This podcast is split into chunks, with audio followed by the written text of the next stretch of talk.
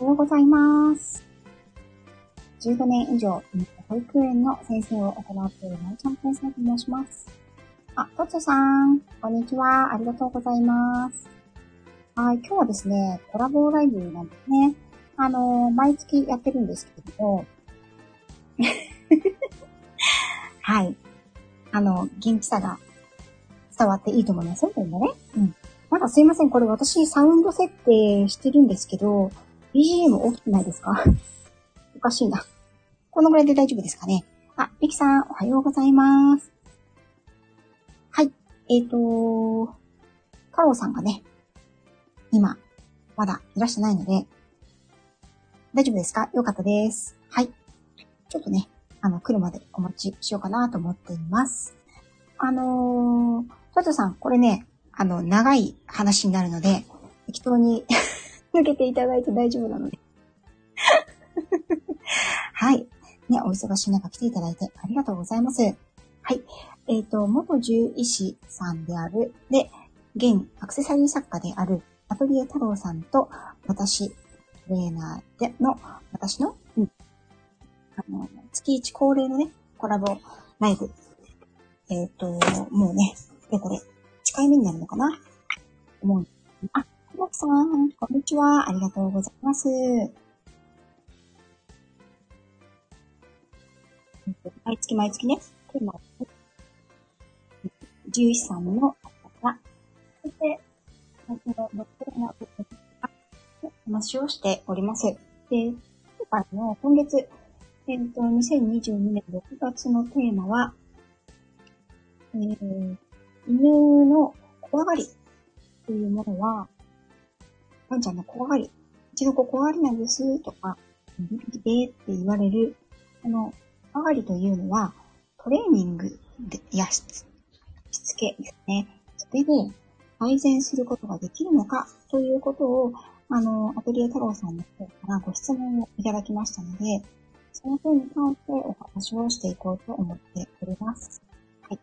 えっ、と、一つ前の配信では、私の思うところを述べておりますが、太郎さん来ないな。ちょっと待ってね。今日会ってるよね。会ってなかったりしたりしてね。あ、ひろみかさん、こんにちは。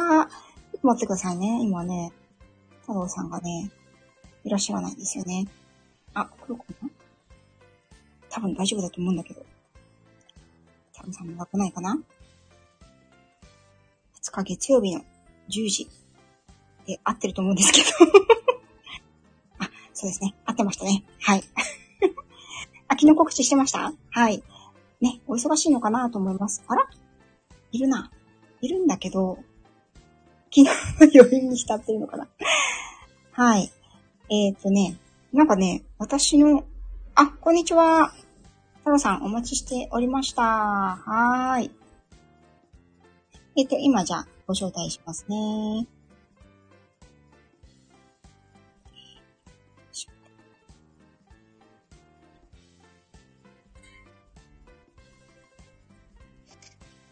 こんにちは。こんにちは。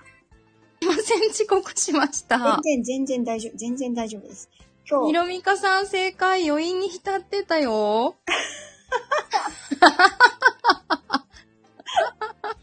そうそうそう、バタ、バタバタしたり。まあまあ、でも、すいません。失礼いたしました。大丈夫ですよ。お忙しい。あ、告知も聞いてくださってありがとうございました。はい、ありがとうございます。はい。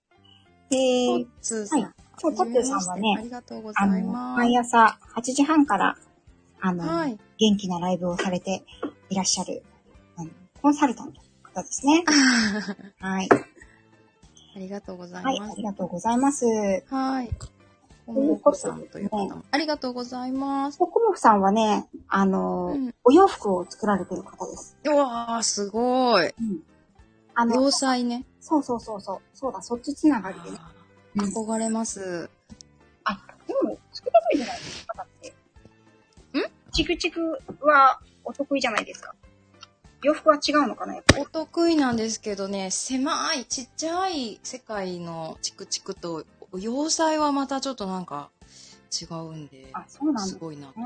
あはーい。の、もう、プロフェッショナルで、いろんなところで個展とかをやってるし、えー、すごーもうこの前私、あの、びっくりしたんですけど、あの、森さん中の、はい。あの、おかっぱの人、おかっぱ？やばい、出てこないよ。あの、誰だっけ？村上さんじゃない方。大島さん？大島さん大島さんが、あの、テレビで着用されてたということで。すごーい。あ、今、インスタでちょっと見させていただきました。すごいすごい。すごく素敵な、あの、私も、そのうちあの、鎌倉の方のええ店舗に押しかけようかと思ってるんですけど、うんうんうんうはん。とても素敵なはいお洋服たくさんあるので、皆さんね。はい。ええはい。はい。ということでですね、えーっと、今日ですね、私今事務所にいるんですけど、あの、うちの、今、絶賛闘病中の、はーい、みことちゃん。はい、来てるんですね。お疲れ様です。はいなんかちょっとまだ不安定なんですね、体調がね。不安定ですね。で、あの、ここ、玄関のドアを開けて、ドッグランというか、まあちょっとしたお庭があるんですけど、そこにはい。あの排泄のために行ったり来たりできるようにドアを開けてるので、もしかしたらちょっと雑音が入るかもしれないですけれども、あの、はいよろしく全然大丈夫です。はーい。はーい。昨日はね、ちょっと元気がなくて、うん。やっぱりこう、朝から夕方、夜6時ぐらいまで何も食べずに、うん。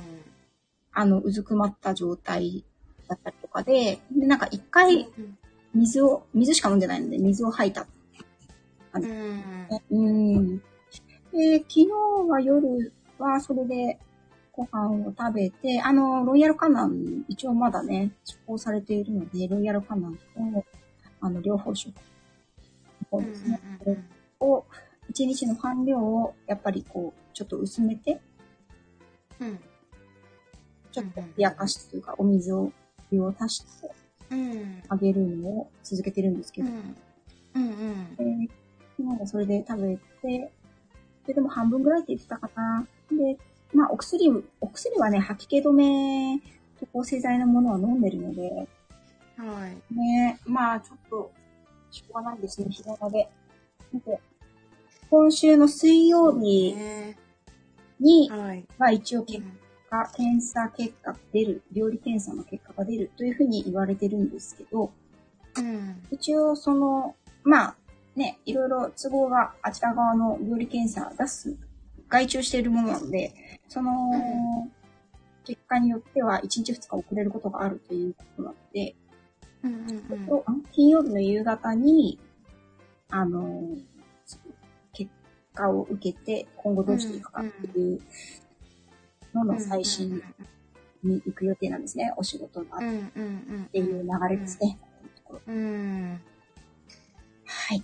ちょっと、うん。ですね。なんで、ねうん。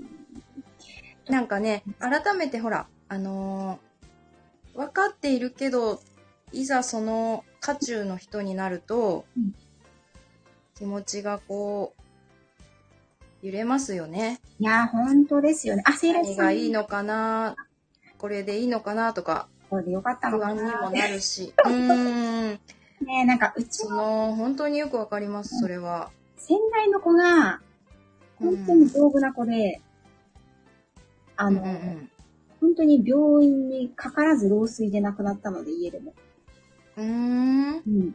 なので、うんうんあの、こうやってこう、老犬になってから、なんか、大きなことなかったんですよね。うーん。逆に今それをね、勉強させていただいてるのかもしれないなって、そういう飼い主さんたちのお気持ちを、うんうんうんうんうん。そうですね。なんだろうなってねいうことも感じますね。うん。そう。日頃なんかたくさん見聞きして、うん。身近に知っているはずなんですけども、知ってるのとね、やっぱり体験するのは全然違います。自分自身にね、こうう、なんん。か渦中の、あの、そうそう。当事者になると、やっぱり全然感覚の違いというかね、ありますよね。うん。ちょっと踏ん張り時。そうですね。はい。ねすいません、話が逸れちゃったんですけあど、、ね、ね、はい、ありがとうございます。本日のテーマ、やっていきたいと思います。はい。ということで、すいません、私昨日の告知を聞けていません。うんあ、全然、全然、全然。で、改めて今回は、あの、太郎さんからの方のご質問はいに答えてはい。いく形でお話ししようかなと思うんですけれども、あはいそこの流れからまず、どんな質問があるかというあこと、ではい。お願いしていいですか？あ、みかんさん、こんにちは。はいありがとうございこます。んにちは。せい、セイラジえーさん、読めない。はい。あ、せいらセイラジさんとお呼び。はい。はい。いらっしゃいませ。あの、うんあの、この質問、今日の質問は、えっ、と、ストレスをはい。トレーニングですとか、はい。日頃の接し方、はい対応の仕方で緩和できるのかというはい質問で、で、それを、その質問をしようと思った経緯っていうのは、はい。つい、ちょっと前に、あの、私のリスナーさんがうんご相談くださったんですけど、えっ、とね、体調を崩すきっかけにうん。ストレスがあるっていう話から、はい。うん。じゃあそういうストレス緩和をそのトレーニングなり、こう対応の仕方をこう正しくすることによって、うんうんストレス緩和ができるのであれば、はい。体調を崩す頻度だとか、うんその程度ですね、重症度というか、はい。そういうものが軽くなるのかなという思ったことから、質問したくなったんですよね。はい。ありがとうんうんうん。う。うんはい。そう。実際どうですか？その、はい今はね、現場少し離れていらっしゃいますけれど、はいはい。うん。うん。こういう子は今までも多かったですか？多かったですね。でね、一番、うんえっと、これ、どうかな？あの、私の感覚なんで、いろんな獣医さんの感覚あるかもしれないんですけど、はい一番多いのがやっぱね、下痢ですね。はい。下痢が多かった気がする。はい。えっと、まあ、要はお腹壊すはい。そうですね。っていうので、病院に来られるんですね。ちょっと、こう、どうも、どうも下痢気味で、うん。で、まあ、元気食欲、まあ、元気ないことはないんだけど、食欲も落ちていてとか、はい。で、その、まあ、原因っていうのをいろいろ調べながら、状況も、こう、ちょあのー問診といっていろいろお聞きしながらっていうようにして診断を進めていくんですけど、うんうんあまりその、それこそ、こう、病的な、はい。えー経過や原因が見当たらない。見当たらない。でも考えられるとしたら、やっぱりこう聞いてる限り何かしら、えー環境に変化があったとか、うん。えーお出かけに出かけたとか、うん。えーちょっともしかしたらすごいここ最近お祭りで周囲の音がうるさかったとか、お祭りで。雷があったとか、はい。はい。結構そういう音ですね。音とかね。うん音とか環境ですとか、まあそれとかその、ちょっとお出かけしてとか、来客がいたとか、うん。こう、その飼い主さんにとったら別になんだけど、ワンちゃんなりのうん。こう、ストレスとか負担がかかっていて、それが原因じゃないっていうことがすごく多かったんですよ。うん。ですけど、それ自体はほら、検査数値で何かこう、白黒が出るものではないし、うんまあ状況判断からそうじゃないかな。だからちょっとししばらくお薬成長剤ですとか、はいえー食事のこと気をつけて様子見てねって言って大体収まるんですけども、はい。はい。なんだけど、その飼い主さんとしては、うん。その度ヒヤヒヤ心配しないといけないし、これどのぐらい重たい病気なんだろうかという不安を毎度味わわないといけないので、はい何かそういう日頃からその、もともとストレスに弱いはい。性格とか、えー気質のある子だって言うんであれば、うん。何かそそこにトレーニングだとか、うん。飼い主さんのその接し方ですね。知識の面でカバーできることがうん。ある、あればっていう。あるのか、あれば、あればなと思ったっていう。はい。えーっとね、あまゆめさん、こんにちは。来ていただいてありがとうございます。もうあれ、これ5分で終わっちゃったら終わっちゃうんですけど、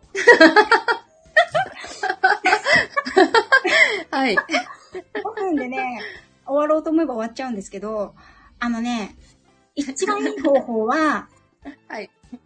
あの、飼い主さんが意識を変えることなんですね。はいはいはい。はい。深いよ、でも。こんにちは、ありがとうございます。えー深いよ。はい、でもね、はい5分で終わる、あの、一言でどうぞドンって言われたら、本当に飼い主さんが意識を変える、うんはい、終了って感じなんですけど、うんうんうんえーっと、まあ、これをかいつまんでいくとね、5時間になるわけですよ。うん。かいつ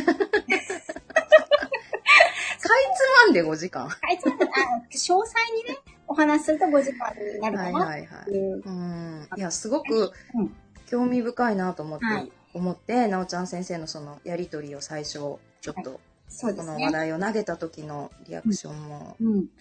で、えっと、これはですね、まず、その、持って生まれているものと、後天的なものと、うんうんうん。あと体質っていうものが関うんう与してるんうん。んですね。うん。うん。であと私が見てきた中では犬種っていうのも多少あります。うん、なるほど。あと環境もあるし、それはその研修による気質的なものっていう。犬種による気質もあります。うん。うんうんうんうん。あとその下痢っていう面で、下痢がやっぱり一番多いんですよ。下痢が多いですよね。下痢が一番多いですね。次が多あん分ね、まり、核、核ですね。うんうん。衣装化関係なんですけどね。でも、ストレスで吐くより下痢の方が圧倒的に多かった気がしま。そうですすね。もう下痢は、肌感としてはね。もうあのーなんだろう。今のところになってから、これ本当オフレコでお願いしますレベルの話なんですけど、いいんですか？いいのかな？メンバーシップじゃなくていいの？時効です、時効、時効。うん。はいはい。なんですけど、あのね、トレーニング上では多いんです、逆に言うと。おー、ストレスかけてるから？はい嬉しいですよ、皆さん。あの、はいはい。あと多分トリミングさんとか、あ、それは多いと思います。もうだからその場にいることがあまりにストレスの場合、はい。無実に下痢するんですよ、犬たち。そう。で、トリミングさんは、トリミングさん側の、もちろん扱いというのはあると思うんですけれども、はいもう内容自体がそのシャンプーをして、カットをして、その間耐えて、その間飼い主さんと離れて。預けられてっていう、その一連が全てストレスになりうると思うんですよねそ。うなんですね。あ、ゆりえさん、こんにちは。うん。だから、余計ね、ですよね。トリマーさんは頭悩ませると思うんですが。はい。綺麗にして、しに来てね、お尻ぐちゃぐちゃになったらね。だから、そう。昨日行ったのにみたいそう、えなね。みたいな。あの、私、今のところではないです。今のところではないけど、ホテルでお預かりをしていた時うーん。あの、本当によくありましたね。うん。あの子来たらもう、覚悟しようみたいな 子はいましたよ。うん。うん。やっぱりね、ストレスで、これも本当にぶっちゃけてしまうとなんですけど、はい。ストレスがかかりやすいこの飼い主さんは、はい。割と、面白い神話。経が細やかな方が多いです。はいはいはい。うんうんうんうんうん。子犬の場よ。合はまた違います。わかります。とてもわかります。あの、本当に子育てと一緒だなと思うんです。びっくりするぐらいそこいいとこんですよ。あの、夜泣きがひどい子のお母さんがイライラしてるとか。そうそうそうそうそう。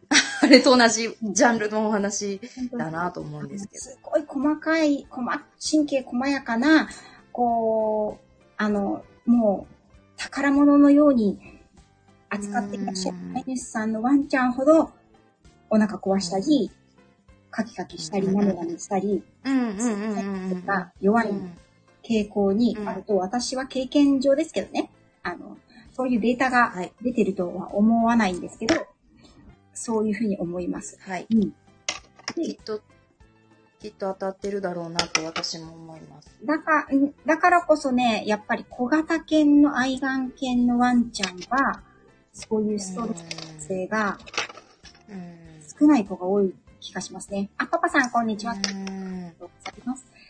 あの、飼いあ主皆さん、ありがとうございます。はい。飼い主さんとワンちゃんって本当にね、驚くほどリンクしていて、うんこれ、あの、私はトレーニングということを長年やってきてますけど、その経験上からもそう思っていたし、まあ、うんあの、太郎さんの分野とは真逆というかかけ離れてますけど、アニマルコミュニケーションってうんいううんやると、もうそこが全てというぐらいなんです。あうんはい。だから、変な話、みことさんがお腹切った時に、はい。これ多分気の迷いだと思いますけど、まあ、指定を切開してるんですけど、やっぱりそあ、のぐら、はいいはい、見ました。そのぐらいの時間に、古傷がね、うずくんですよね。へえ。そう、多分私がね、あ今頃お腹切ってるんだろうなって思ったからっていうのもあると思うんですけど、はいはい。うんうんうんうん。でもね、そういうことなんですよ。多分。で、ああの前言ったその共鳴というか、そで、その第6感巻、共鳴。はい。第6巻的なそんなスピリチュアル的なことだけじゃなくても、おそらく飼い主さんの、あ、なんか最近お留守番が長くて、うちの子お散歩行けてないし、ストレスがかかってるんじゃないだろうか。ごめんね、ごめんね。ストレスだよね。お腹壊さないといいなって思ってる、その不安定な気持ちから出る汗の分泌量や、ホルモンバランスそこは科学的な話？な話。そっちは科学的な話。ああ、はいはいはい。でなるほど。そういったものを犬は敏感に察知するって言われるんですね。科学的な面で言えば。へえ、なるほどです。一番多いのはその汗の分泌量。緊張しまあ、フロモンみたいな。フェロモンみたいなねはい。はいあのー緊張した時に動物が出す生き。物が出す。はいはい。言っても人間も動物ですから。はい。はいはい。だから犬嫌いの人が吠えられるとか、うん。あそこにいるあの犬にいつも吠えられるんだよな、今日も吠えられるだなと思ってると吠えられたりとかね。そう面白い話ですね、本当に。あるんですけど、それは科学的に分析していくと、その人の出す、うんうん。そのフェロモン。や発汗量にてるとか。、そうそう。あのー犬が反応して、そこで警戒をしたり、リラックスをしたり、逆にね、うん。ううんん。あのーうん。非言語のコミュニケーションを知らずに人間と犬はしているっていうことだと思います。はい。うんうん。で、あとは逆に、その、緊張しいだけじゃなくても、その、あの、怖がりだったり、そのストレスっていうのは、飼い主さんは怖がりな子には感じやすいと思うんですけれども、逆にね、テンションが高すぎる犬も、それはそれでストレスがかかってるんですよ。あ、はいはい。それもわかります。はい。なので、はあの、うんうんテンションの高すぎるワンちゃんも下痢しますよね。そうだね。はい。あの、私いつも飼い主さんに説明するのは、うんストレスって聞くと、あの、大体皆さん、その精神的なネガティブなことを想像されるんですけど、はいそうじゃなくて、その肉体的なストレスというか、はい興奮しすぎたとか、うん、うん、うん。あの、楽しんでいるんだけど、はしゃぎすぎたとか、うんそういうのもストレスのひ一つとしてカウントできるんですっていうことはよそうですねく言うので、あのそうですね。そ、それもだからありますね。うん、そっちで言うと、犬種的には、ジャック・ラッセルとか、レトリーバーあ、とか、はいはい。あの、若い子はいはいはい。あと、フレブルちゃんとかね。うん。もうなんかガンガンに遊んで、もうなんか、うわーってなって家帰ってきてほっとしたら下痢してるみたいなうん 感じの子。あ、ひろみさんこんにちは。ニモレタさん、そうですね。緊張した匂いがしますよね。というにひろみさんが書いてらっしゃいます。そうですね。こんにちは。うちのラブラドールを昨日初めてトリミングに預けたら、夕方から夜中も下痢でした。あ、そうだと思います。もう典型的な、はい、あの、してたんだとうん。ね。うん。ということでですね、その、やっぱり人の緊張度合いっていうのが、一個、あの、伝わることからによるストレスっていうのはあるんですよね。うん。えっと、それは、あの、今おおっしゃ、あの、お話ししてくれているのは、飼い主さんのお家での、そうですね。そういうお心配というはいか、不安が伝わるということですよね。それが犬のその緊張なり、あの、うんうんうん。ストレスなりを高めている場合がうんうんうんうん。あるで、これに関してはですね、一番最初に申し上げたように、飼い主さんが意識を変えない限りは、うん。あの、完全に良くなるってことはないと思うんですね。うん。わかります。うん。はい。うん。なので、なので、あの、えっと、例えばね、うん。病、もう病院側もそうなんですよ、もちろん。うん。病院ってストレスをかけるじゃないですか。もうはい何をどう努力して注意してもうん、ストレスをかけてしまいますよね。そうですね。はい。で、さっきのトリミングもそうだと思うんです。もうやってる内容がうん、ストレスをかけざるを得ないことをう、ん。それでもや、やらないとっていうお仕事というかうん、内容なので、そうですね。うん。なんでその、飼い主さんができることっていううん。面からのお話ですよね。はい。そうですね。あの、よそ、よそっていうか、よそからもらってくるストレスがどうのこうのではなく、うんうん飼い主さんがお家でできるえ対策っていう感じですよええね。うん、うん、うん。なるほど、なるほど。はいそれに関しては、やっぱり体勢をつける練習をしないといけないと思うんですよ。うん。うん。あ、そう。で、その練習はできるんですね。はい。練習はうん。100%合致させる、そのトリミングサロンや動物病院と一緒の環境っていうのは作れないと思うので、うん。ね、その場所じゃないから、うん。そこで体勢をつけるっていうのは難しいですけど、例えば処置、うん、うん。診察台の上に上がるとか、うん、うん。舞台の上に上がる、上がっただけでも、もうガタブルの子うん。いるじゃないですか。はい。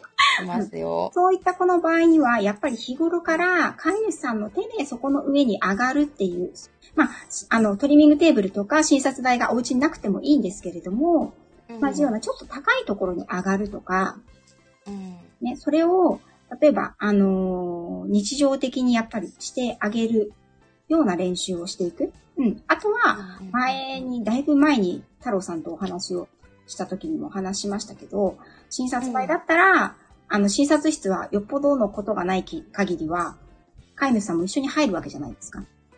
うん、うん、うん、うん。そこで、まあ、おやつを使ってあげたり、あ、はい、はい。そういったことで、なポジティブなイメージをで。すね、ポジティブなイメージをなるべくつけてあげる。あとは触る。いろんなところをメディカルトレーニングで触る。うん。うん。はい。そうですね。あ、ローガーさん、ありがとうございます。はい。うん。あのートリミングサロンの場合も、だから、そのワンちゃんが、もう、もちろん場所も嫌なんだろうと思うんですけど、場所プラス、そのトリミングなり診察なりの、どこに、一番、その、やけ、うんうんうんやけを感じているのか。うん それをきちんと飼い主さんが把握するというか、うん、同じようなことをお家で試して、うん、そこにポジティブなイメージをつけてあげる。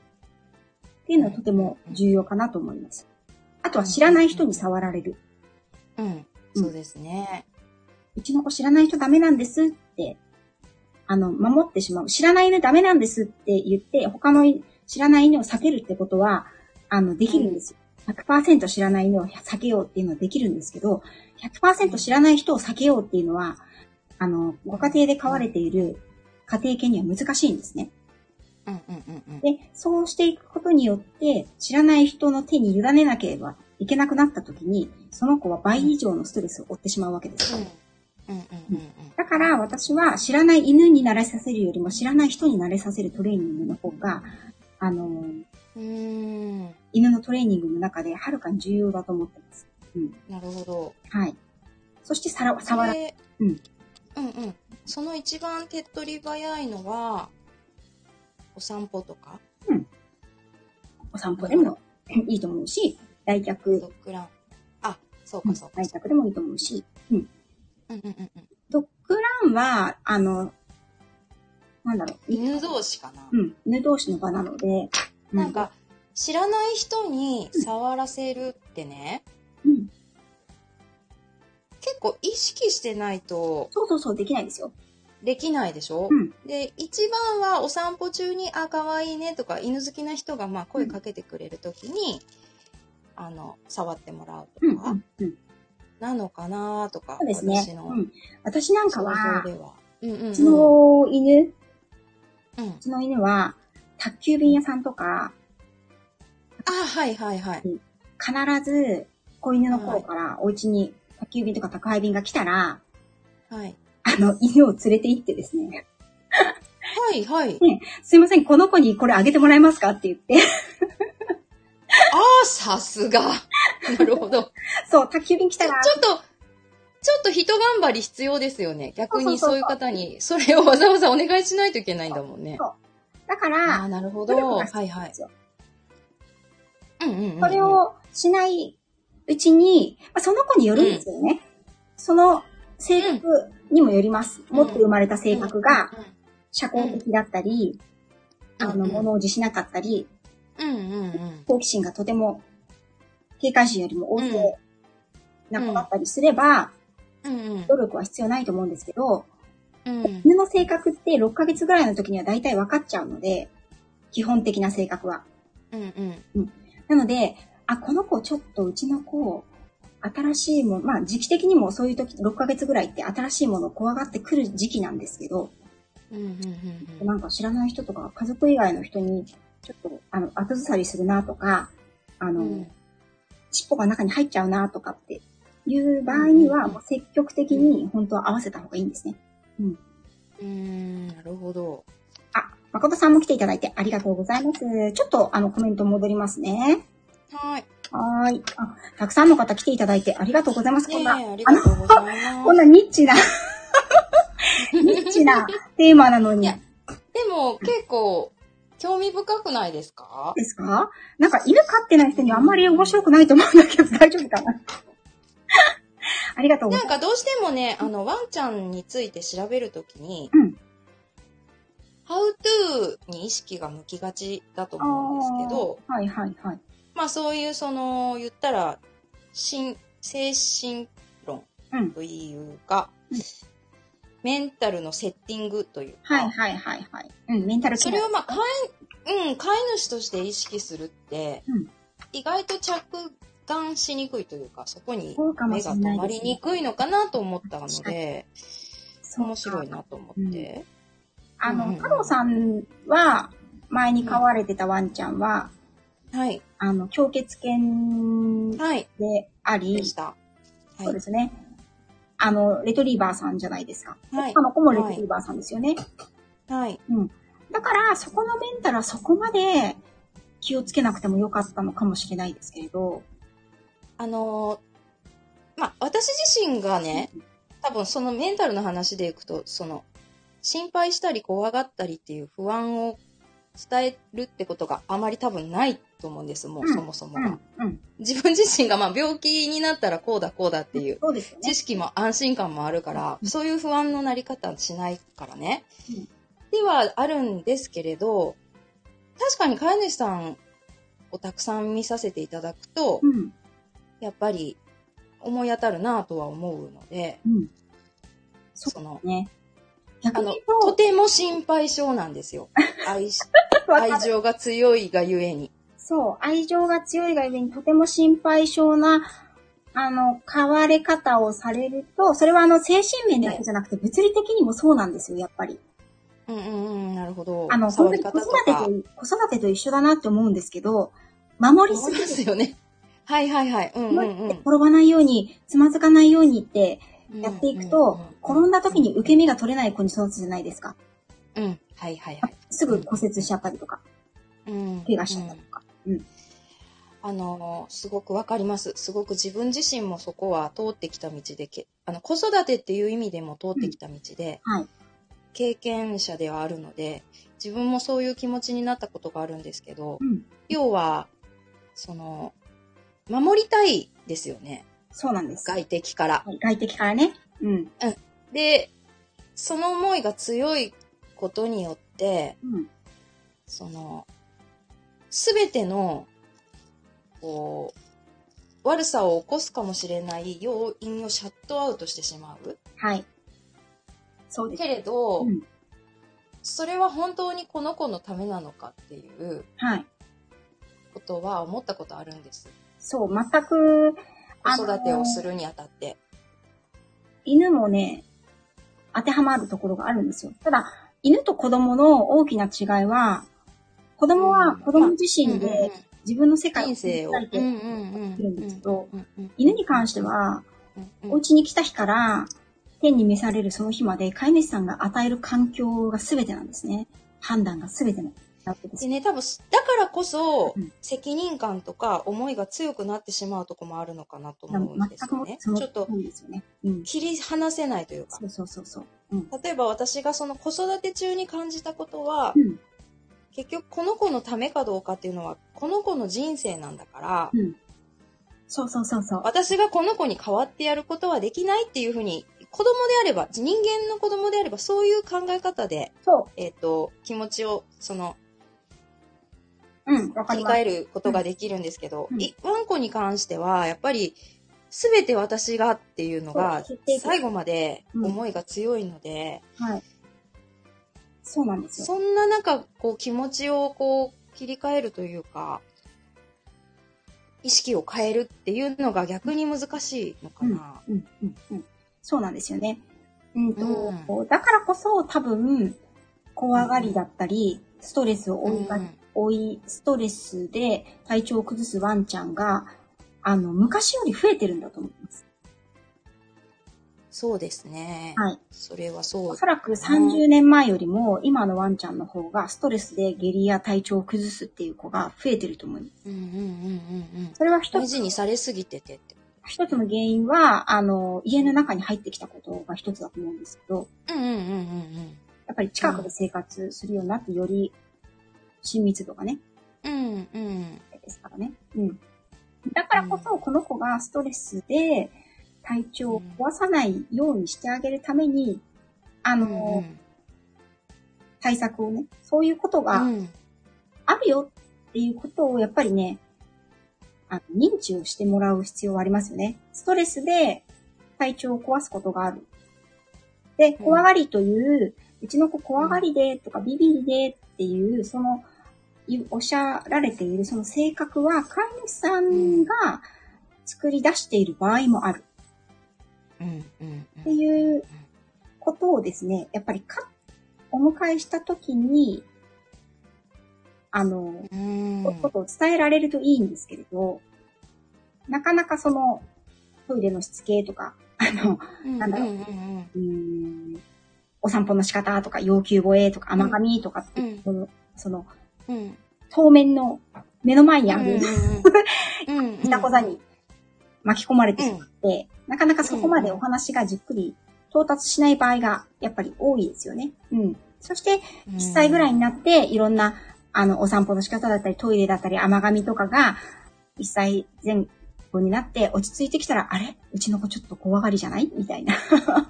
うーん、なるほど。うんそしてその怖がりになった性格的に、もともと持って生まれてる性格もあるんですね、やっぱり。うんうんうん。もともともとちょっと慎重なところがあるとか、うんうん。特に小型犬の場合は多いですよね。うんうん。はい。で、あの、もともと、もともと持ってる性格がちょっと、うん、敏感に感じるいろんなものを。特に音とか、うん。うんそういったものを敏感に感じて、と、だから、お祭り多かったですよ。お祭りは多いですね。うん。うんはい。とか、選挙カーも多かった。許可ね。あれだって嫌ですよね。人間だって何十回も。あと多分それこそ、前ちょっとし、ひろみかさんおっしゃって、外壁工事もあったんああ、外壁工事はね。そうそうそうそう。うん。うん、そういうのすごく多かったですね。うん、そうですね。あ、ひろさんがね、えっ、と、私は預けて鳴らしたい。主人はかわいそうで預けたくない。教育方針の違いで揉めることがあります。ということで、かしこさんもこんにちは。えっ、と、あのね、これね、ひろみさんのワンちゃんは先ほどあのーレトリーバーさんかな？で、こう、はい初めてトリミングに預けて、二人よ、あの、夜中まで下痢してしまったっておっしゃられていたと思うんですけれども、うんうんうん。あの、がっつり預けることないと思うし、私はね。で、あの、逆に言うと子犬の貴重な時期に、例えば3ヶ月、6ヶ月って預けるのって私はもったいないなと思うんですよね。うん。そういうトレーニングもありますけど。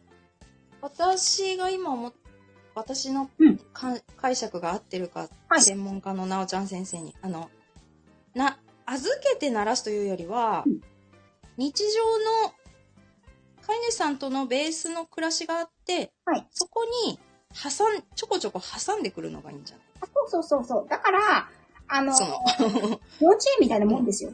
人間の。一緒ですね。うんうんあの、家庭で、やっぱり家庭が基本なんですね。どうしてかっていうと、うんうんうんワンちゃんって、あの、家庭で暮らしていくので、そのトレーニング上で暮らしていくわけじゃないですよ、うんあのずっと。よく聞く話がね、うんトレーナーさんのことはすっごくよく聞くのに、うん全然私のこと聞うそうそうそうあの全然治ってません。問題も解決してませんってすごく聞くんですよ。うんそれはそうなんですよ。それ、それってだから、うんそれ、大概その場合はうん、預けてると思うんです。あ、そうです、そうです。うん。預けてトレーナーさんが、トレーナーさんがトレーニングして。そうそうそうそうそう。そう、だからその、その子のそういう、いうことを聞いたり、うん何かがこう、できるようになるっていう要素は伸びているんだけれども、飼い主さんと一緒にそこを学ばないといけないのになっていうのは思うことがよくあるので、あのね、その刺激に対して慣らして、ストレス耐性をつけたいっていう場合には、ご家庭で、あの、そのワンちゃんが苦手としそうなものだったり、まあうん苦手じゃなくても何でもいいんですよ。あの、何でもとにかく経験値を高めてあげるっていうことが大切なんですが、うん、で幼稚園やそのトレーニング場やっていうのは、ご家庭で飼い主さんだけではさせてあげられない体験。要するに非日常体験ですよね。それをさせてあげられる場所として預けるっていう意識を持たれた方がいいと思います。幼稚園他や、のワンちゃんと一緒に遊ぶとか。幼稚園や訓練所でうんうんうん預ければいい子になって帰ってくるんでしょっていうのは私はその意識は持たない方がいいと思います。ああ、な、うん。そ、それで失敗してる方多い気がします。うん。あくまでも、うんうんうんうんうん、一緒に日常生活を十何年暮らしていくのは飼い主さんなんですね。うんうんうんうん。でうんあの、子供でもそうじゃないですか。学校行ったらね、別に言われなくたって、時間が来たら教科書広げて、ね、問題とついてってやるけど、耳が痛い。家に帰ってきたら一切やんないじゃないですか。あれやるかな、さん、うちの子は。うちの子はやらないですよ。ああ、まあ基本やら、やらない、うん、やらない。やるやるらないよやる、この環境を整えてやればやりますけど、その、そうね。そうそうそうそうね。そうそうそう。はい。だからね、ほっといてできるようにはならないんですよ。はいはいはいはい。やっぱりそこには手も時間もかけてあげないと、特にストレス耐性を作るっていう、アミモレットさんありがとうございます。子供の例分かりやすいですね、ということで。あの、ね、ここには多分今聞いてくださってる中で、ワンちゃん飼われてない方もいらっしゃると思いますし、あのーなるべくね、汎用できるような形でお話ができればなと思ったので、子供の例をあえて出していますけれども、うん。で、やっぱり、あの、親なり飼い主なりっていうのは、うんあの、ある程度、まあ、子供というのは全然違うんですけれども、ある程度うん環境を整えてやるとか、その体験をさせてやる、あげるうんうんっていうことを積極的にしていかなければ、うん。その、特にワンちゃんに関しては、飼い主さんがさせてあげる体体験が全てなわけですよね。うんうんうん。だから体験を積まないことは犬は怖いんですよ。それに対してストレスを負っていくわけですよね。うん。じゃあ、でもお祭りとか選挙って、1年に1回ぐらいしかないんだけど、どうやって出せばいいのって話になると思うので、はい。はい。それに関しては、今はとてもいいツールがね、あの、YouTube とかね、ありますので、ああ、はいはい。だったら、ええあの、楽しい環境、例えば、飼い主さん、ご家族が全員揃っていて、楽しい環境、楽しい雰囲気の時、もしくはお家がざわざわしている、こう、ご飯の時とかね、うん。はい。うんそういう時に、少し小さい音量で選挙カーの音を YouTube で流すんですよ。へえ。選挙カーとかお祭りのあの、ピーヒャラヒャラドンドンドンドンみたいなやつね。うんうんうんうん。気づくか気づかないか。なんなら人、人の耳ではあんまり感知できないぐらいの音量でいいです。もう怖、怖い気持ちが出ちゃってる子に関しては。雷も。た練習をしますけれど、ああ。和やかな時から始めるんですね。えっと、最初はそういうぐらいのレベルから、うん。どんどん、少しずつボリュームアップしていく。上げていったりとか、はあ、それで。反応しなかったり、あの、うんうんうん。反応しても、飼い主さんの方をね、例えば、え、なんかママこの音ちょっと嫌なんだけどっていうような感じで、顔を上げた時には、大丈夫よって褒めてあげたりとか、撫でてあげたりとか、うん。ここであの、まあ、毎回じゃなくても、とたまにはおやつあげたりとか、そういうのでもいいと思います。うんうんうんとにかく、その、あの、音、大きな音、刺激音っていうもの。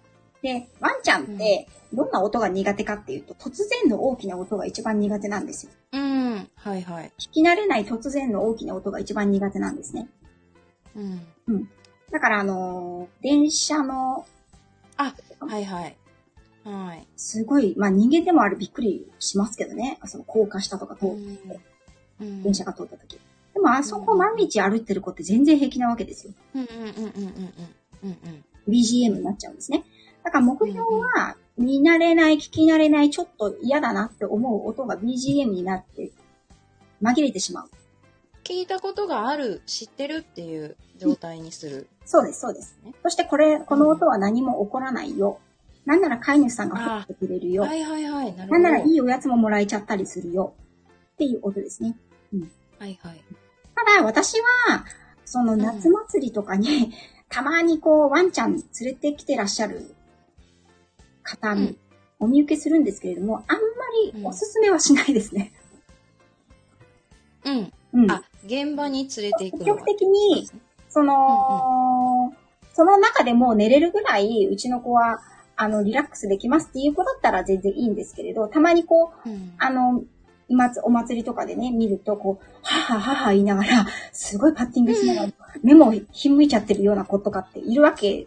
ああ、うんうんうん。そういった子たちに対してはやっぱり逃げ場がないので、うん。その、追い詰めちゃいますよねそう。なんです。そういう子は多分お家帰って、ああ、あの子、すごい疲れちゃうだろうなとか、うん。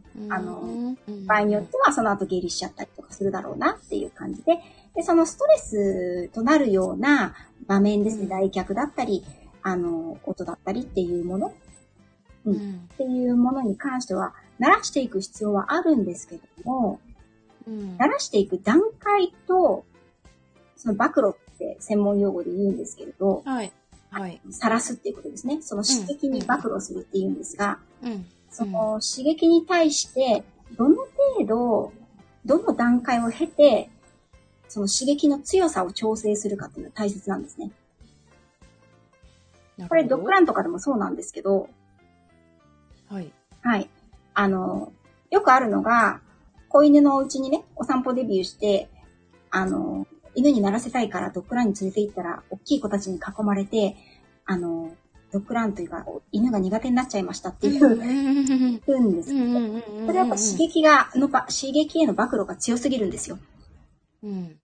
だからその段階を踏むっていうことが、一般の飼い主さんにはなかなか難しいので、そこを、あの専門家の指示を、その子に合った段階の、その刺激への慣らし方っていうのがあるので、でその子その子でやっぱ違うんですよね。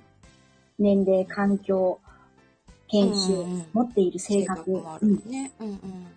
だから、そこは専門家に、あの、刺激に対して慣らしたいのであれば、指示を仰いだ方がいいかなとは思います。なるほど、はいなるほど。ちょっと、あの、コメントいっぱいいただいてるのであ、戻ります。たくさんね、ありがとうございます。あ、ひろみさんのところはもう5歳なんですね。パピーちゃんかと思った思いました。なんかあの、このアイコンさんがすごく可愛いので。すみません。えっ、と、法事とか用事で出かけるときに安心して預けられるようになりたいですということで。あ、この問題もありますよね。その、どうしてもご家族の、特に冠婚葬祭はね、預けなくちゃいけないっていう場合があるのでね。ううんうんん。そうですね。このと、こういう場合にはやっぱり、あのー今5歳で、これ10歳になったらますます預けづらいんですよ。うん。うん。ね。なので、預けるっていう選択をするのであれば、今から少し、少しの時間から信頼できるところ。そして、このひろみさん自身のワンちゃんが楽しんで、そこにいることが好きになれるような環境を選んであげるっていうことが必要だと思うんですね。10歳になってしまうと、おそらくうん5歳の時は楽しめた環境でも10歳になったら楽しめなくなうる。ん。でうんうんうん10歳になって預けておけばよかったって思うんであれば、あの、今から鳴らすことが必要だと思いますし、そうじゃなくて、まあ、旦那様のね、おっしゃるように、かわいそうだっていうふうにおっしゃられる方もいらっしゃるので、それであれば、もう、あと10年間は必ず誰かがいるとか、預けなくてもいいように周りのサポート体制を整え、整えておく、算段をしておくっていうことが必要になると思います。うん10年単位で考えていただくとね。うん。で、セイラジさんが慣れさせるんですね。人も特に無機質な音、自然界にない音って怖いですもんね。あ、確かにそうですね。目をつぶってどう車の通り過ぎる音怖いです。うん、そうだと思います。多分だからワンちゃんは、そういう音は特に苦手ですよね。うん。人間でも怖い音っていうのはやっぱり、あの、犬にはとっても怖いと思います。はいひろみかさんが、我が家の例ですが、テレビを大きくしたら、それまでのテレビとは音に響きが変わって、サッカーの試合でボールを選手が蹴る音が怖くて、鳴る雷鳴に聞こえたらしく、遠くで。震えて遠くで。あ、遠くでか。遠くで鳴うん。る雷鳴うんらしく、ブルブル震えて怖がりました。無観客な試合だとボールを蹴る音まで響く。はあ、怖がる愛犬。でも、テレビは見たいパートナー。結局音をなるべく小さめにして見続けていたらそのうち慣れました。ということがありました。そうですね。あの、テレビの音量問題結構あると思うので、で、あの、注意したいのはやっぱり犬の方が人間より耳がいいですから、ね、人間でちょっと大きいなって思う音って、かなりの大音量なんですよね。ワンちゃんにとっては。うん。そりゃそうですよはねい。うんうんうんうん。少し小さいなって思う音から、例えば15ぐらいのテレビ音量でね、聞いて、聞き始めて、そう、1日とか1週、3日に1音ずつ上げていくとかね。ああ、うんなるほど。はい。その子によるんですよ。1日1音だと大きすぎるっていう子に関しては、だからね、あの、すごい変な話、お年を召した方が飼われているワンちゃんって、結構大きい音平気なんですよ。うん、確か、はいはいはい。テレビの音めっちゃ大きいので。うん。あと話し声とかも、電話の話し声とかもすごく大きいので、意外と平気だったりするんですよね。うん。なるほどな。でも本当に、うん。ひろみかさんるところがありますありますね。その間、私は犬愛犬のフォローで大変でした。そうですよね。うん。で、ゆりえさんが、なおちゃん先生、アトリエ太郎さん、皆様ここで失礼します。あゆりえさんありがとうございます。ありがとうございました。ピークは終わってしまいましたが、振り返りながら聞かせていただきました。いつもありがとうございます。はい。ありがとうございりえさん、ます。こんにちは。ありがとうございます。はい。ということで、そうですね。で、あのーその刺激へのさらし方もあるんですけども、今のは、今のお話というのは全体的にトラウマがない子の話なんですね。あはいはいはい。ははいいはいはいはい。で、ここからはちょっとね、その、あの、ひろみかさんのワンちゃんにも通ずるところがあるかもしれないんですが、トラウマがある子っうんていうのがいるんですよ。その体験、恐怖体験をもうしてしまって、うんどうしても嫌だ。どうしても、あの、受け入れられない。うん。トラウマって言われるうん強い、強い体験、経験ですね。うん。トラウマを帯びてしまってる子っていうのには、この刺激に対して、あの、さらにナーバスになっていることがあります。さらにですねうん。あ、ごめんなさい。あ、いいいで。すすか？うん、大丈夫ですよ。そのトラウマになりうるうん状況とか出来事って、はい。や具体的によくあるのとか、どんなこととか？っぱり虐待が一番大きいですよね。ああ、そうなんだね。かわいそうに。そうなんだね。虐待はすごくあ大きいです。ー虐待をされてた子に関しては、それが幼少期にほんの少しのものだったとしても、うん。あの、非常に強いトラウマに残りますね。うーん。あとは、その、うんあの、犬って本当に嫌だった経験って絶対忘れないんですよ。あ、はいはい。うんううんん。だからその子にとってものすごい、人間、人間から言うと大したうん。としても、その子にとってはものすごく怖かったとか嫌だった体験っていうのはトラウマとして残りますよね。例えば、うちの前の犬が1個あったのが、2個か、2個あったのが、あの、子犬の時にですね、お散歩してたら、道路の、こう、なんていうのかな、網網になってる、雨水とかが落ちる、なんていうんですか、あれ。あるじゃないですか、鉄の、柵みたいな。道路にあるやつ。そうん。こにあるやつ。あの、お水を流すの。そうそうそうはいはいはい。足はいはい。高かったもんで、その空間に四つ足がすっぽりね、はいはいはいはい。はまっちゃったんですよ。はい。うん。そしたらね、一生そこ歩かなかったですね。まあ、それは軽ねいトラウマなんですけど、とか、うんうんあと、お散歩してる時に、一回、うちの、まあ、先代の子はね、ちょっと、まあ、うち、今の子もそうですけど、どちらかというと怖がりなタイプなんですが、うん後ろから、近くにある中学生の男の子たち3人が走ってきて、うんそのうちの犬にね、わーって、びっくりさせたんですね。わーって。ああ、子供がやるやつ。そう、中学生ですけど、中学生ですけど走ってきて、わーって3人で、同時に犬に言ったんですよ。はい。そしたらもう、その中学の制服を見たら、帰るようになりましたね。へえ、賢いわ。もうあの、獅子がガタガタ震えて、うんうんうん。よだれを垂らして、すぐに帰るっていう感じになったので、まあ、それは彼女にとってはトラウマですよね。で、人間にとっては、通ってことないことじゃないですかう。んうんうんうん。でも、その子によって、その、それはもう性格、生まれ持ったものに寄ってくるんですけど、トラウマになり得る場合もあるわけですよね。虐待はもう分かりやすくトラウマになるんですけど、うんだから、意外と飼い主さんが気づかないうちに何かトラウマになってることもあるんですよね。うん。うんそうですね。はい。で、えーと、うん。あ、なるほど、10虐回の待、虐待って、その参考になりました。あいします。うん。うん。ひろみかさんが虐あ、ひろ待みかさん。あ、うん、ワンコを引き取ったことがありますが、亡くなるまでいろんなことが受け入れられませんでした。エリエリザベスカラーもつけられないくらいだったので、ということでね。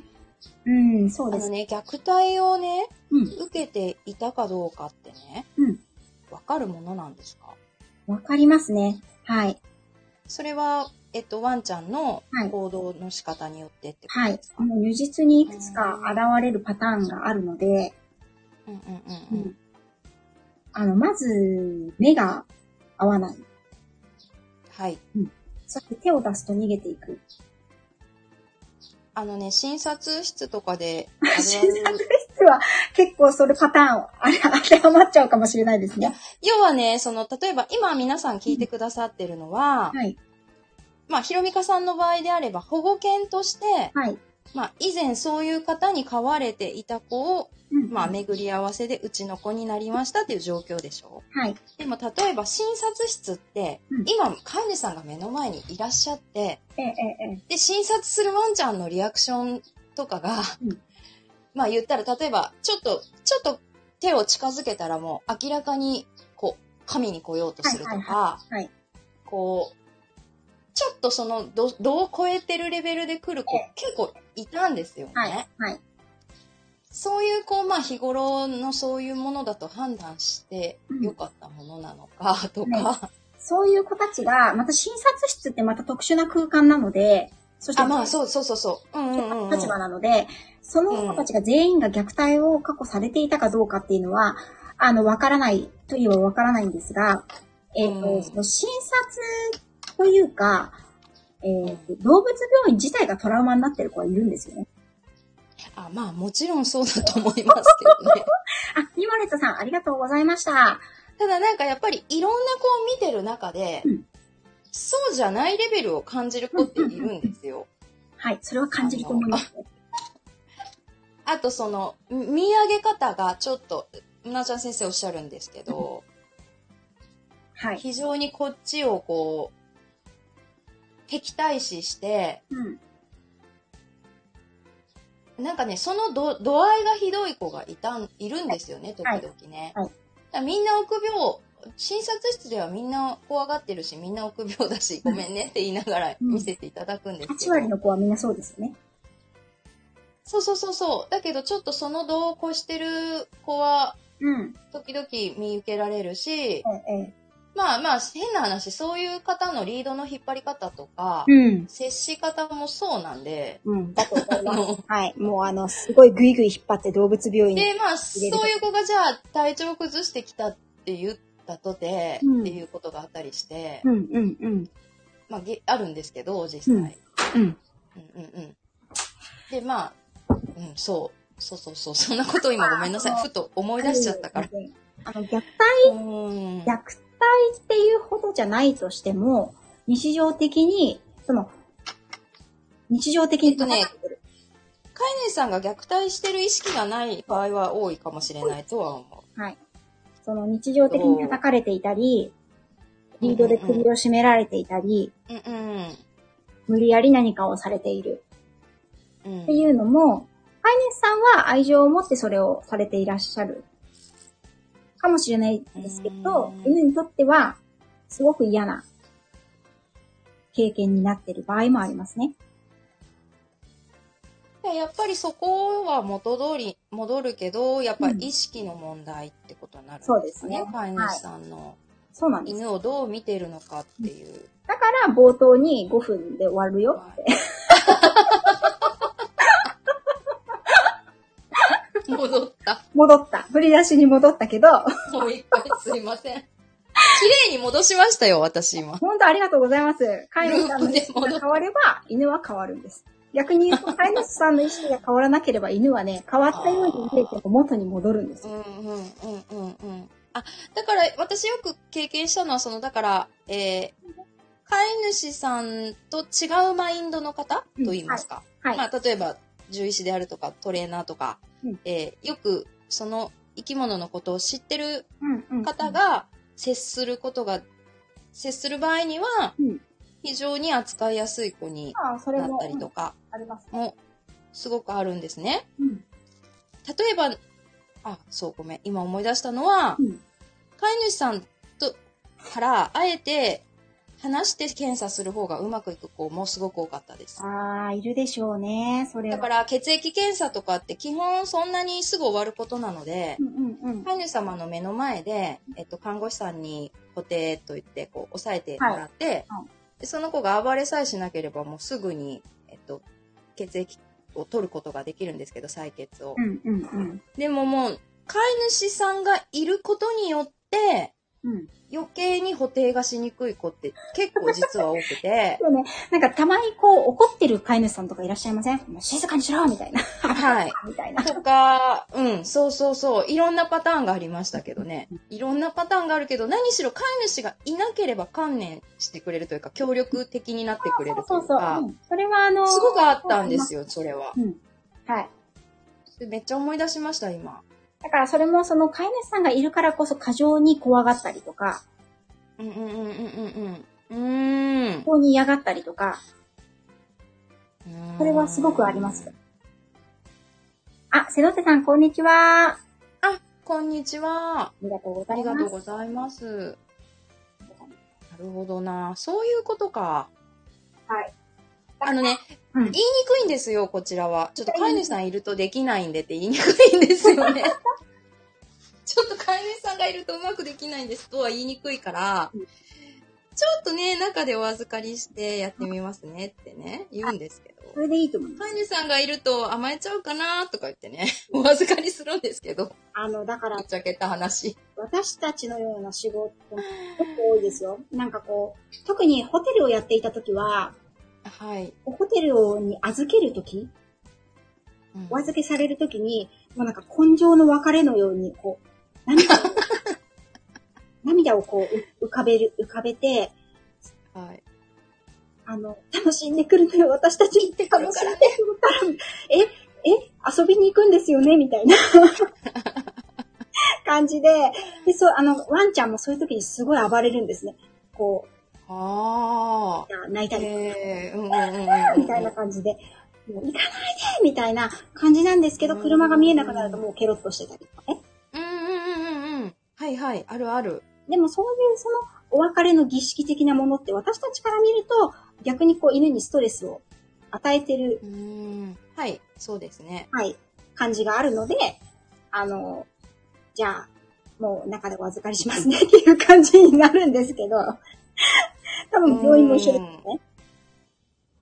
そうです。なんかその、うん。あで結構採血、例えばですけど、フィラリアの時期とかってね、もう採血ラッシュなわけじゃないですか。そうですね。はい。こごめんなさいね。ぶっちゃけこう、仕事的な目線で言えば、サクサクやりたいです終わりたい。いんですよ、その作業を。多いですからね。はい。ですけれど、飼い主さんのキャラによっては、というかまあ、結構多かったです。そこの判断をもうサクッと見極めて、うん。うん。あの、変にストレスをかけずに、お互いにはいはい、そうなんですよ。やるっていうのが結構、まあ、割と熟練度が、うんまあ、獣医師としての見極め力といいますか。それはなんというか診察力とはまた違うところですけど、そうですね。うん。あの、うん、こういう状況の時に無理して頑張って抑えてやってても、うん。あ、これ時間も無駄だし、ストレスも余計に与えるなっていう場面とかすごいよくあって、全くもって、うんだから、飼い主さんが必要なんですね。ってことですよね。確かに本当にそうですね。山中さん、元気ですよ。ありがとうございます。はい、瀬ノ手さんも、うんそういうのもものすごい怖がりなので、すぐにお預かりしますねって連れて行かれました。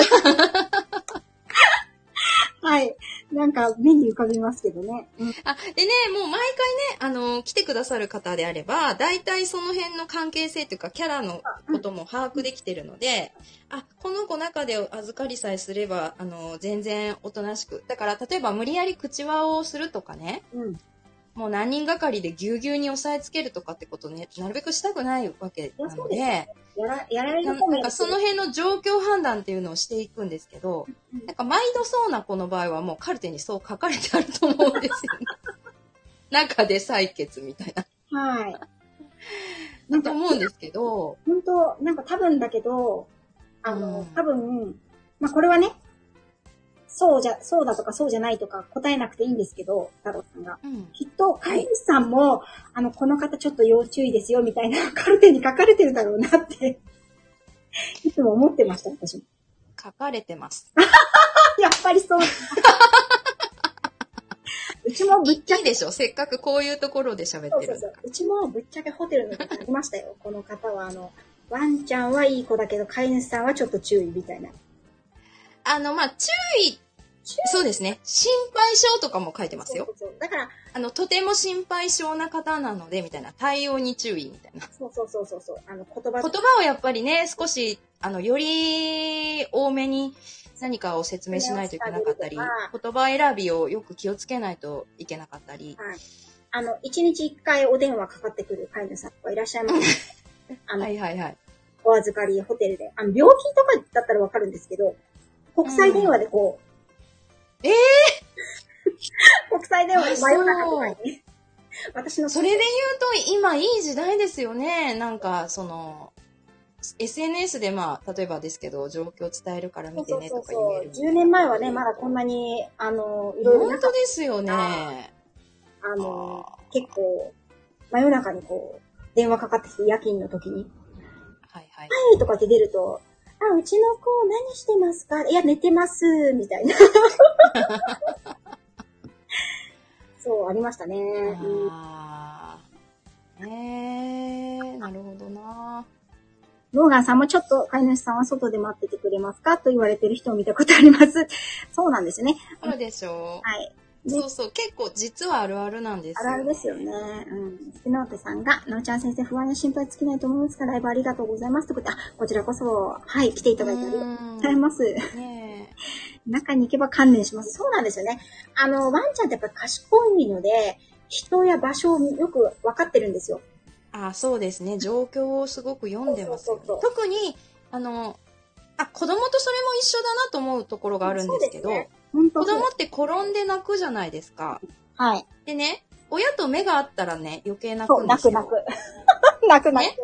うん。それと同じだなと思うんですけど、だから私はね、あの、知らんぷりしてるというかね、私も、あの、ガーンの、あーとか言わないですよ。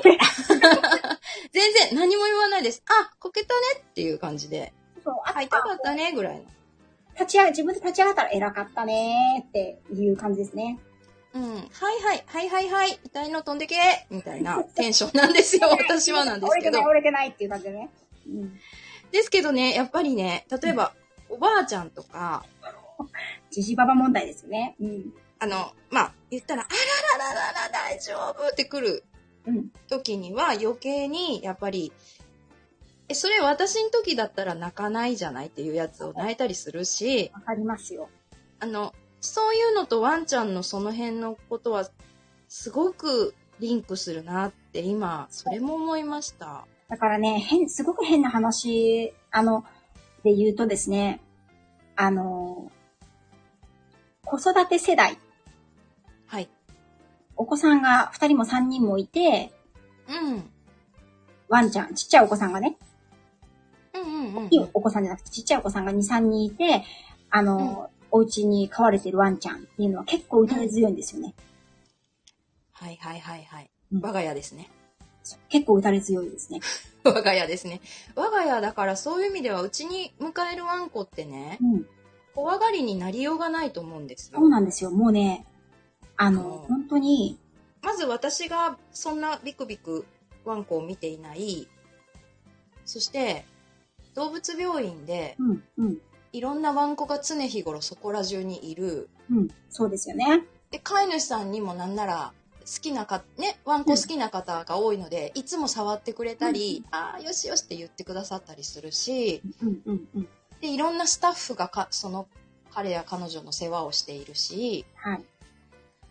で、ちびっこがいっぱいいるんです、うちには。ね、4人ね。だから、怖がってなんかいられないと思うんですよ、そううちに迎えるワンコは。だからね、結構そういうね、ハードなところで暮らしてる犬たちは、あの、精神的にタフですよね。だから、あの、そういう、うちうちのワンコたちがストレスで調子崩したかなって思ったこと多分ほぼほぼない。うんうんうんうんうんうんうん。だからね、あの、これがストレスなのかも、これがあれストレスなのかもって思っている、うん。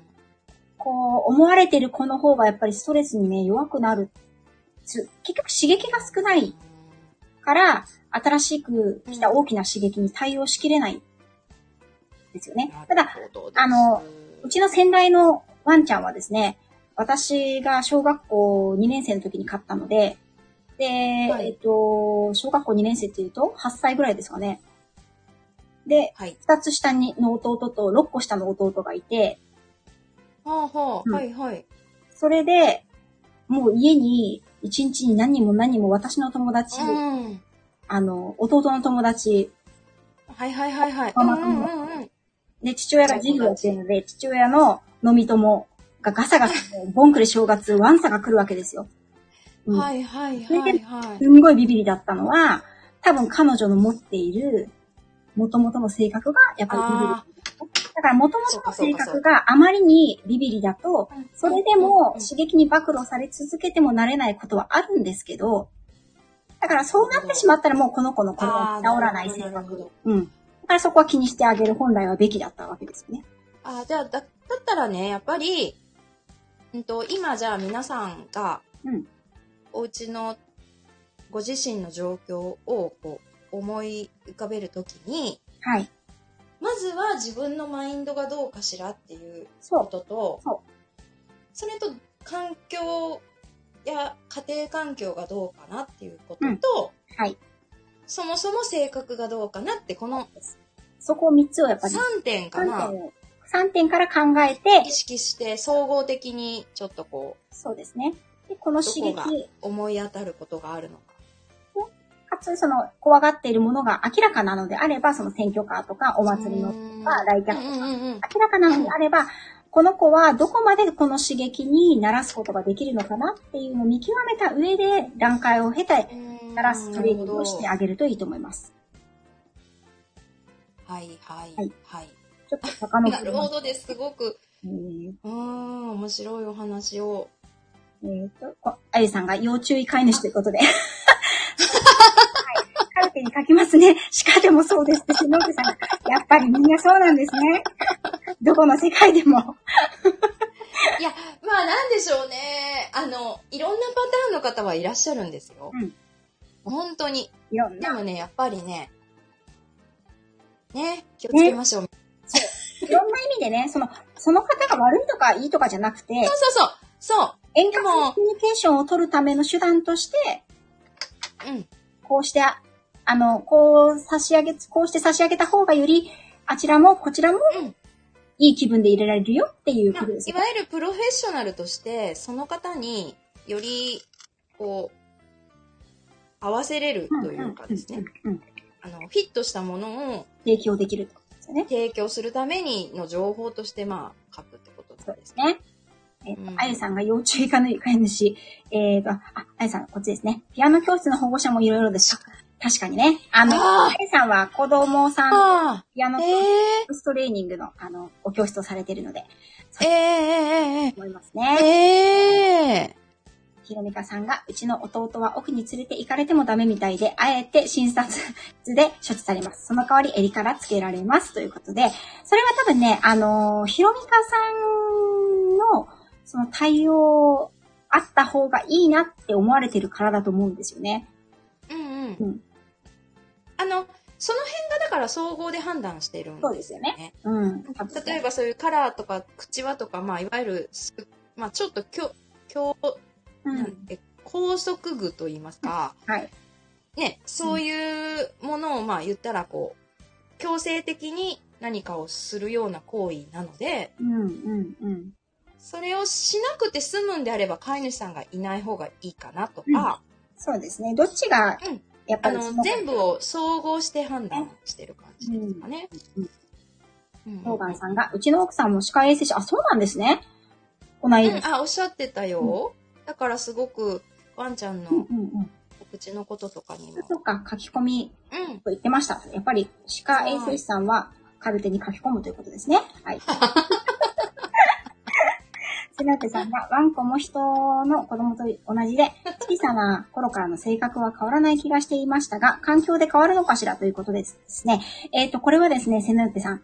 人間と、えっ、と、ワンちゃんの差はすごく多くあります。で、私が、これ持論というか、私が思っていることをお話ししますと経験談から、うん、えっと、ワンちゃんっていうものは、持っている、その、遺伝子というか、要するに、性格、生まれつきの性格ですね。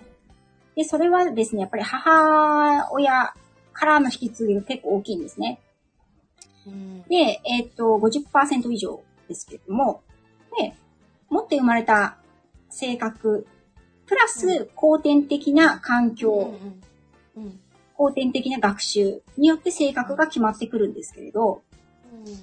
その性格が後天的な環境と学習で決まってくる性格っていうのが、えっ、と、何段階かクリティカル期がありまして、ここまでにこういう性格ができる、うん。ここまでにこういう性格ができるっていうのが何段階かありまして、一番一般的に言われているのが13週前後ですね。これが第一社会科期と言われるものですね。で、えっ、と、その後が、だいたい、えっ、と、第一社会科期というと、今13週目、だいたい3、4ヶ月の間ぐらいなんですね。で、その後が、えっ、と、生後半年頃。それから、えっ、と、1歳ぐらいまでっていう感じで、第二社会科期っていうのが出てきますね。うん。で、えっ、と、だいたい1歳前後で、おおよその性格が決まります。小型犬はもうちょっと早いですし、大型犬ではもうちょっと遅い場合もあります。で、だいたい3歳ぐらいまでが、一番、なんだろうかな。うんあの、新しいものを受け入れやすい時期なんですね。こまだね、私、よく1歳で成犬って言うじゃないですか。はい。でもそういう性格面ですとか、性格というのかな、中身？はい、中身が、はい。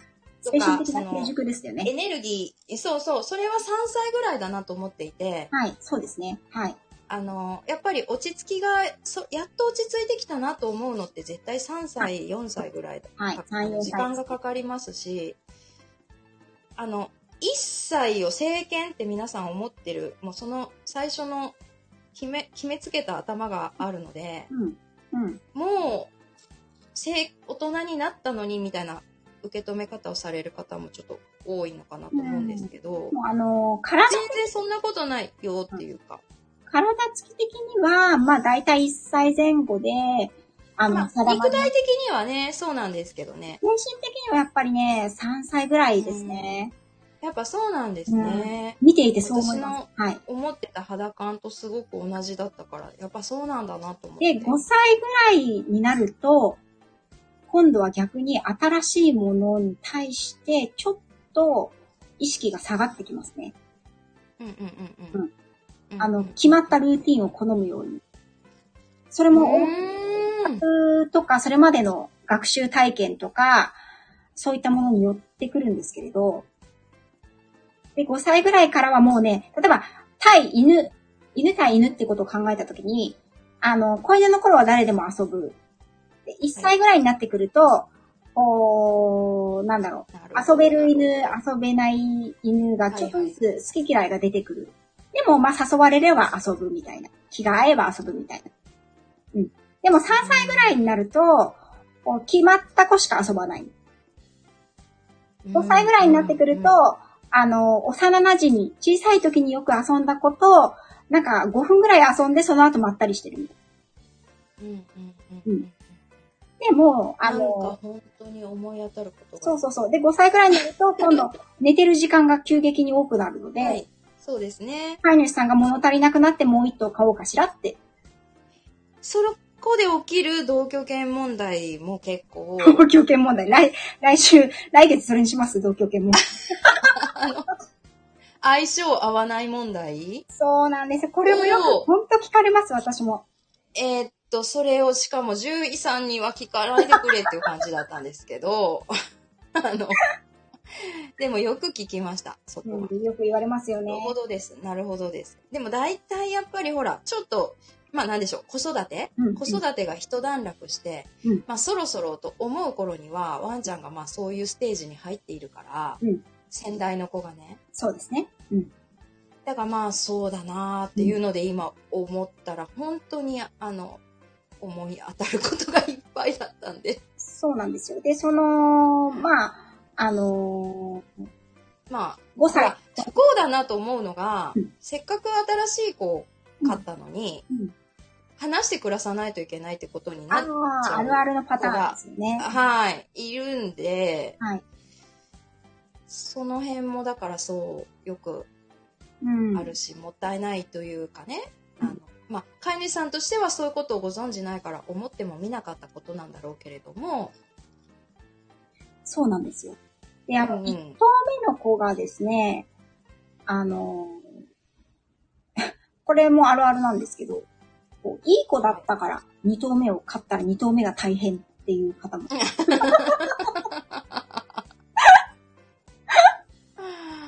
はいはいはい、ありますね、結構ね。まあでもいろんな、あの、多頭飼いは多頭飼いのいろんなパターンといろんな問題っていうのが、うんうん、そうですうんあねり。ますけど、私はおすすめするんだったら5歳ぐらいまでの間に、もう一頭飼うを決めてるんであれば。変えた方がうんいいんじゃないかなと思います。両方我慢させないといけなくなっちゃうので、年齢差が開けば開くほど。うん。ちょっとね、話が逸れちゃいましたけど、あ、ごめんなさいね。で、えー、ちょっと戻りますね。はい、ありがとうございます。ここここまで行って、ローガンさんが、なおちゃん先生が乗ってたワンちゃんですか？あ、それはね、ローガンさん、あの、私のね、祖母が飼ってたラフコリーですね。あのーそれはワンちゃんでしたね。はい。瀬野手さんが参考になりますということありがとうございます。褒められるとやる気100倍、怒られると反抗的で頑固なのはうちの家族の特徴なのかな？ワンちゃんもそうなんですね。はい。ひろみかさんが、なるほど、獣医さんに求められるスキルが膨大すぎて本当お世話になりますと。いやいやいや。ひろみかさんが、犬だ、人だって20歳になったからといって精神的に大人とは言えないですもん。まさに本当そんな感じですよね。そうそう。あ今本当に思ったけど、その、やっぱりね、ワンちゃんっていう生き物をどう捉えてるか？うん、うん、うん、うん。本当にその、あるあるですよねってこういうお話を聞いてみんなでそうだよねって言えてるってことは、うんうんやっぱりかなりただ正しくというと言い方があれだけど、うんこうちゃんとわちゃんと生き物としての性質とかそうなんですよね分。かってるのかなと思うんですけどやっぱねそうじゃない飼い主様がすごく多かったりもするので、繰り返し、繰り返し最初の冒頭15分ぐらいに遡りますけど、意識が。意識、神主さんの意識が変わらない限りは、本当です。また戻しました、ループが戻しちゃっ。たけど、えここにいらっしゃってくださる方は、私のところにしても、あの、ひろみかさんの、あひろみかさんじゃないや、えっと、ん太郎さんの、うんうんもちろんひろみかさんのところに対しても、やっぱり意識の高い方がね、すごく多いんですよ。うん。ううんん。そうですね。本当に。はい。本当にありがたいなと思うんですけれどあ、りがたいです。ヨントさんが、あ、5歳ぐらいでもう一頭。なるほど。そうですね。パオタンさんが、うんお願いします。ということで。同居権問題。また、これもね、お話ししてもいいかもしれないですね。まさにうち5歳違い。あ、そうなんですね。うん。多頭飼いの方もね、いらっしゃいますよね、結構ね。うん。同じトイプーでそうですね。うんうん。全然性格違います。そりゃそうですよね。うん。うん日本人だってね、あのー日本人だからってみんな同じ性格してるわけじゃないのでね。うん。うんうんうんうん。おおよそこういう性格はあるけれども、個性が全然違うっていうのはね、同じ犬種でもあるあるだと思います。うん。はい。ということで、はい。もうそろそろ1時間半になりますけれども、いやいや、ありがとうございます。とても、とてもね、でも興味深い、はい。あの、あんまりうん調べてもうんうん、たどり着けないうん情報だったかなって。ああ、その、飼ないい。主のうんマインドがまずは何より大事って、うん、うん。まあ、どこ行っても書いてないですよ。そうですか？書い書いてる？わかんない。書いてないのかな？あうん、の、やっぱなんか、そうだね How to であったり、こういう症状が出たらこんな病気で、うん動物病院でこうでこうでとか、そういう情報にはやっぱりたどり着きますけどうん、ストレスってこうでこうでとか。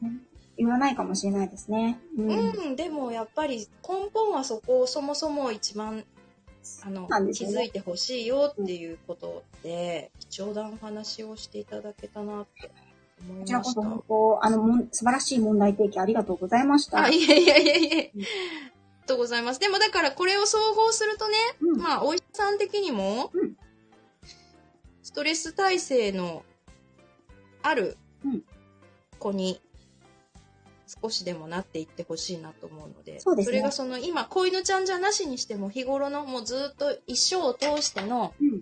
飼い主さんが向き合っていくこととして、うん。ね、あの、そうですね。なんか意識を持ってもらえたらいいですよね。うん。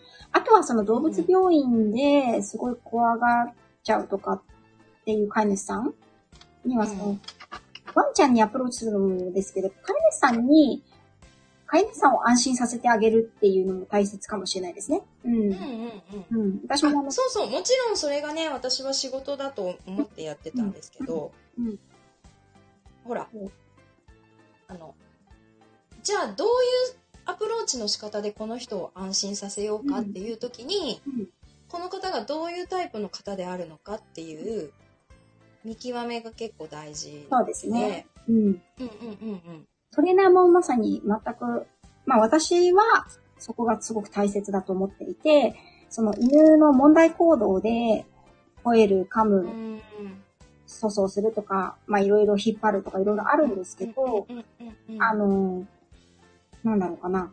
特に犬の幼稚園、保育園の方は、もう預かってあれ、やるだけなので、飼い主さん。はいらっしゃらないですけれど、まあ、あの、問題行動に関して私は、保育園では対応しないんですね。うんあの、悩み解決そうそうそう、出張トレーニングの方で必ず一緒にやってください。うんそうしないと効果が出ないということで、そこでやっぱり一番大切にしてるのは、飼い主さん自身がきちんと、あの、向き合うこと。うん。そうでね向き合う必要があることをうん。この方がどの程度思い至ってくださっているというのがある程度ねコミュニケーションしないとわからないんですよね。だからやっぱり結構私が思うのが結構診察の時間って足りないなと思うしうん、そこを向き合うとしたら全然足りないですよね。ゆっくりまあそれこそほら価値観が大事だよ獣医師とのその意見交換が大事だよっていうあの、うん。いつもの私の話に戻るとうんうん、思うんですけど、はいその辺がね、時間がかかるんですよ。それはそうですよね。しかもほら、あの、病気治しに来てるのに、なんで自分のことを考えなきゃいけないんだって話になるじゃないですか。そうそうそうそうそうそうそうなんだけど、そうなんです。そうなんですけど、私もそうですそうなんですけど、でもね、あの、何か、まあ、例えば今回、みことちゃんの件もそうだったと思うんですけど、はい、ちょっと大きな決断をしなければならない時っていうのは、はその日頃の小さな積み重ねがもう本当に生きてくるというか、ですね。それがなくて、やっぱり、そこをちょっとあの、あまり大事にせずに、うん。えーやってきてしまうと、うーん、うまくいかないことがやっぱり出てきたりするんですね。そうですね。うん。あの、獣医師としては、うん病気を治すときに、うんあの、必ず治せる病気と、うんうまくね、うまくやればちゃんと必ず治ってくれる病気と、はい。そうではない病気があそるわりゃそうでね。うん。そうではないことに必ず向き合わないといけない時が来るんです。うん、ワンコの一生の中で。辛いところですよね。そこがすごく大事だなと思ってるんです。うん。そうそうそうそう。ごめんなさい。話がちょっと、いえいえちょっと飛んでごめんなさい。すごいそういうこと。お仕事だなと思います、本当に。あ、いえいえ。うん、うんでも本当に、そ日々そこの、そこをいかに丁寧に積み重ねていけるかってことが、獣医としては頑張らないといけないと思うんですけど、うん。獣医だけじゃなくて、飼い主さんも、うん。獣医師をそういう目で、うん。うんまあ、信頼関係を積み重ねる相手として見ていただけると、うん。なんていうのかな、獣医さん、あの、医療を行う人として、うん。でも一人間なんです。そりゃそうですよね。そう、だから、あの、まあ、なんで治らないんだとか、うん。うん。うん。なんかそういう目でしかお医者さんを見てない飼い主さんとは非常にやりにくいんですよ。そりゃそうですよ。その辺のね、まあだから信頼関係ということなんですけど。うん。うんいや、本当そうね、そうそう。あの、本当おっしゃってたように、すぐ、これやって、これペッてつけて、これ飲んだら一週間で治りますよっていうものだけじゃないじゃないですか。うん。先がわからない。うんこれやったらどういう結果になるかわからないけど、とりあえずや、様子見ながらやってみようっていうことって必ずあると思うんですね。うん。うん。あの、必ずあります。ステージの中で。それはトレーニングでも一緒なんですよ。ああ、そうかそうか。だから、ねこの子何回やったら治りますかっていうのを、はっきり言えない時もあるわけですよね。うんうんうんそれは飼い主さんが非常に深く関わっている場合、特に。うん。場合によっては、生活スタイル、生活環境そのものを変えなくてはならない場合もあるわけですよ。うんうんうん。そうしないと、この子はこれ以上は良くならないですよっていうことを告げなければいけなかったりとか、うん。決断を飼い主さんに伝えなきゃいけない。うん。でも、結果的に選ぶのはもちろん飼い主さんですけれど、うんうんうんそういう場合もあるので、うん。そこはやっぱり、対人と、人のコミュニケーションですよね。うん。